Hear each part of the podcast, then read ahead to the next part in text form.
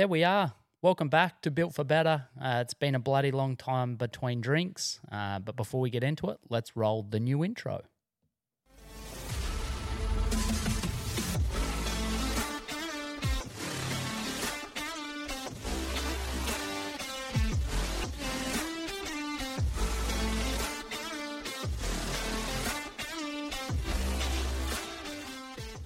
I'm back. Uh, it feels good to be back. I'm excited to be back. Um, it's been a long time. Um, next episode I'll record, I'll talk about you know what's been happening and why I haven't been podcasting. Um, but I'm excited to be back. Uh, call this season two. Today I wanted to jump on and talk about six years in the health and fitness industry. So I opened Logan Thorpe Fitness on the 7th of January 2017 and recording this on the 10th. So we're just embarking on our seventh year. I often get caught up on who I'm trying to become and what I'm trying to achieve and where I'm trying to take the gym that I often forget on how far I've actually come. When you look back, when I first started, I literally had no idea what I was doing. Anyone who's done the personal training certificate will know you really don't get anything out of it. And I've invested tens of thousands of dollars into myself doing um, all sorts of different courses to get me to where I am now. When I first started, I had done a real movement project course in Brisbane, and I showed up to this course two years in the health and fitness industry. There's coaches who've been there 20 years plus, and it was evident on how far I had to go. So I had to fast track myself to get from A, well, I'm going to say A to Z to scale. I'm nowhere near Z. There's so much further um, I can evolve yet. Um, but I've come a long way and I'm determined to never be content. The health and fitness industry is forever changing, and it's really important that, you know, I'm always evolving.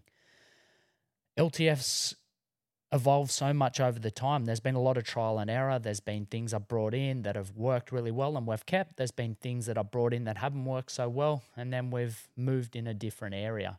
Um, but when I first started, uh, the business plan was one on one personal training with the odd boot camp or boxing session every week.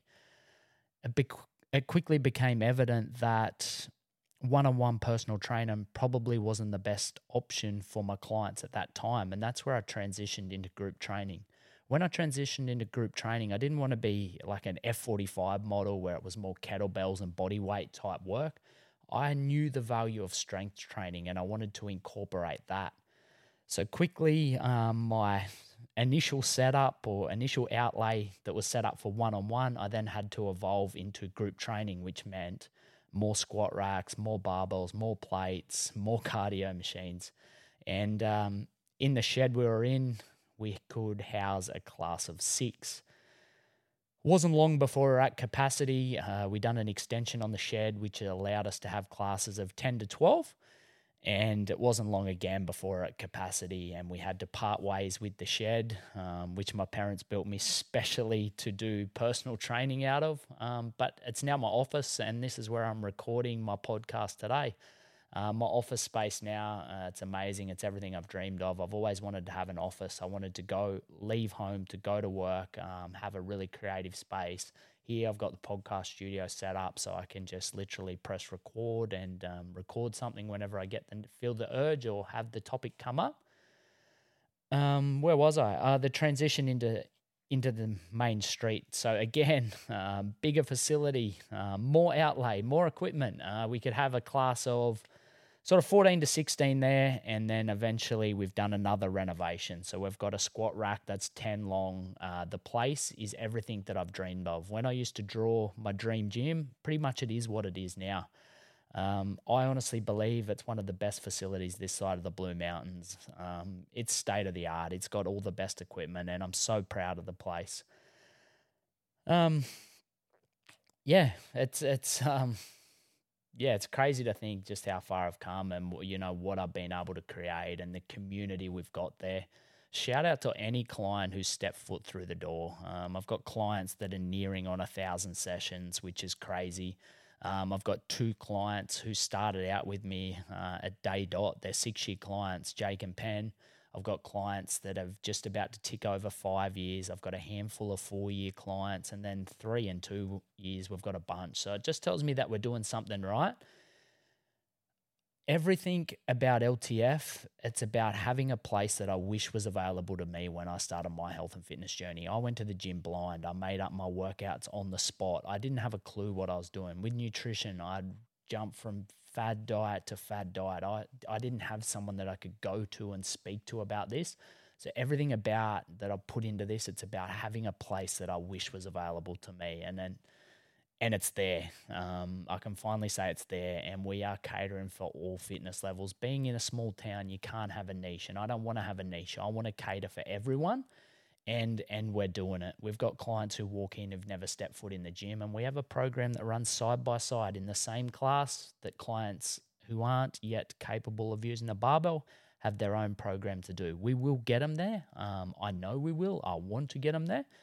Um, but it's important to me that we cater for everyone. It's really important to me. Um, where was I going?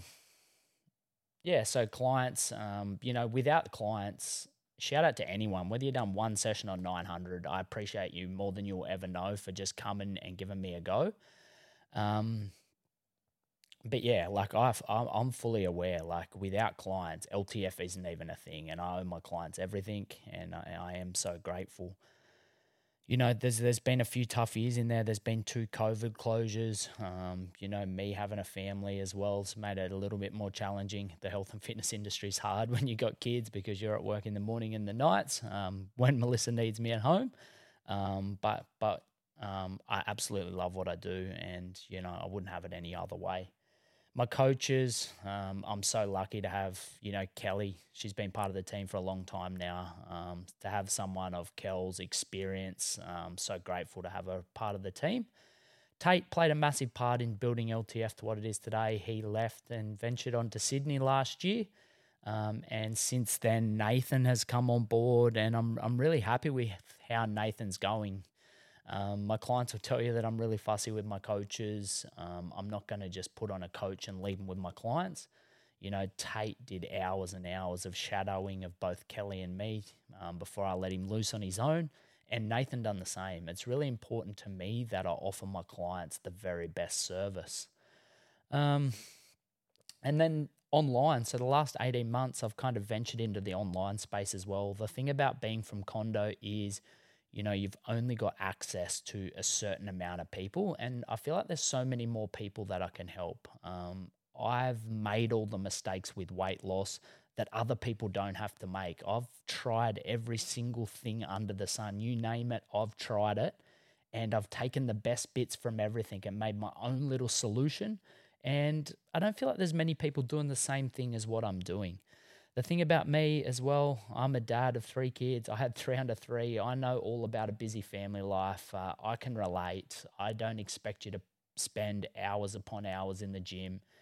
And um, yeah, I, I, I know what it's like. And just going back on LTF, another thing that really blows my mind is I have seven LTF clients that travel over 50Ks. They're more like 70Ks uh, to train at LTF, which is which is really mind blowing to have seven clients that two to three times a week travel. Uh, a couple of them do four to five times a week. Um, travel in to train with us. Um, so yeah, I'm pumped with them guys. Um, but yeah, online, um, it's crazy. You know, I have people sign up to my program. You know, thinking of me, just a small kid from a country town, got into the health and fitness industry with just um, wanting to provide something that I wish was available to me. And now I've got clients online that I haven't had the privilege of meeting just yet. I hope that I get to meet them all one day. Um, they see my face every week on video feedback. Um, but yeah, it's been it's been a hell of a ride. Um, I'm I'm just excited for year seven as I was for year one. I've I've never gotten content. Um, yeah, I'm, I'm so excited for what's ahead. And, you know, I'm so excited for the podcast as well. The thing about podcasting is I've had the um, opportunity to interview some really, really cool guests. You know, I've had Jade Spooner. She's a super successful businesswoman. She founded Equolution. I've had an author. I've had Sunny Webster. Um, oh, I can't even name them off the top of my head. Um, Kate Gordon's been a big name. Um, Alexa Townley. There's been so many. Anyone I've reached out to, it's been cool. But more than all, moving forward, like I just want to get my clients on as well. They've got a hell of a story to tell. And the thing about them is they're all like the listeners, you know, they're in the trenches, they know what it's about. And that's what I want to be able to do is pick their mind for little tips and tricks that, you know, parents can use because we're all time poor. So if we can just pick up one little tip off each pre- off each guest um, and implement that into our life, uh, we're going to be so much further advanced. Um, but I plan to make this a, a regular thing. Um, appreciate you all for listening. If you got something out of it, you know, send me a message. Um, take a screenshot of this, pop it on your Instagram story. Um, but until next time, later.